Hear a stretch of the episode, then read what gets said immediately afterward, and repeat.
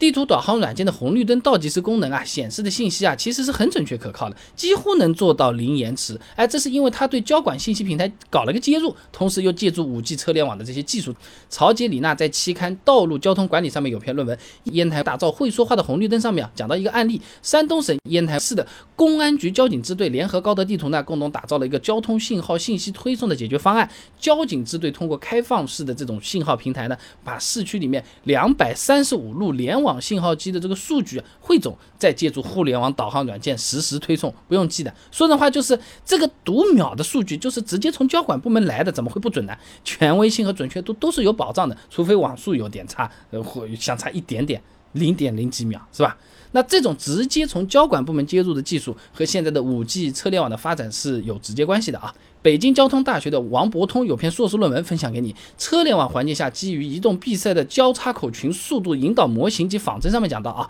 这车联网的出现通过车路协同实现了车。路信号灯之间的信息共享，你比如说红绿灯配时的信息，什么意思啊？就这边绿灯时间长一点的，这边绿灯时间短一点的，它都给你配好的啊，交通最大化。那么早在二零一五年，宝马公司呢就和美国 Connected Signals 公司啊联合推出了一款应用程序，哎，它首次提出呢把红绿灯状态共享给交通参与者的这个应用模式，哎，但是受限于网联和传输速度啊，那个时候是不能够很好的实现的。那么二零一七年底呢，工信部和国家标准委共同制定发布了国家车联网产业标准体。系建设指南，智能网联汽车，哎，这个政策上面呢，它是支持车联网和智能交通的发展的啊。那车联网一推进，五 G 呢又低延迟，带宽又特别大，那就让导航软件上的倒计时功能啊就更好的实现了。你如果还用个二 G 网络，搞个和诺基亚一样的速度的话，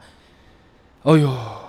可以走了，什么可以走了？这绿灯都结束了，这红灯又开始了，肯定不能用啊。那么这个红绿灯倒计时功能嘛，它肯定有点好处，不然谁做干嘛？节省出行时间。昆明理工大学的梁中岳有篇硕士论文分享给你，《信号灯倒计时时长对驾驶人行为的影响研究》上面说啊，实时且准确的信号灯状态信息能够让驾驶员提前做好启动准备，方便提前挂档，有准备的通过交叉口，并且可以减少驾驶员对信号的反应时间，提高了路口的整体通行效率。哎，而且呢，这个导航软件能用语音把这个信息报给我们司机的吧？那让人提前有准备，也能大大减少闯红灯违章的这种概率，也能避免绿灯绿了怎么没反应过来，第一辆。车没走，后面的车急死，滴滴叭叭开上去啊，可以避免这种情况啊。那另外呢，这个功能呢还能够缓解我们堵车时候的焦急情绪啊。吉林大学的李变南有硕士论文分享给你，城市拥堵路段下驾驶员视觉及生理特征分析上面说啊，漫长。不可预知的等待，特别让人产生烦躁、焦虑、疲惫等等情绪，容易出现注意力、判断力、视觉敏锐性下降的问题。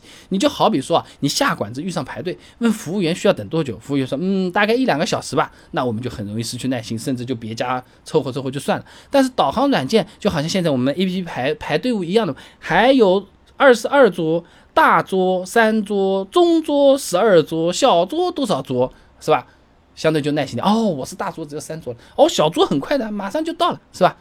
哪怕前面路口的车子相对堵得长一点，或者说有个大车哎挡住我前面视野，不知道什么情况，我看到这个倒计时，我看到这个时间，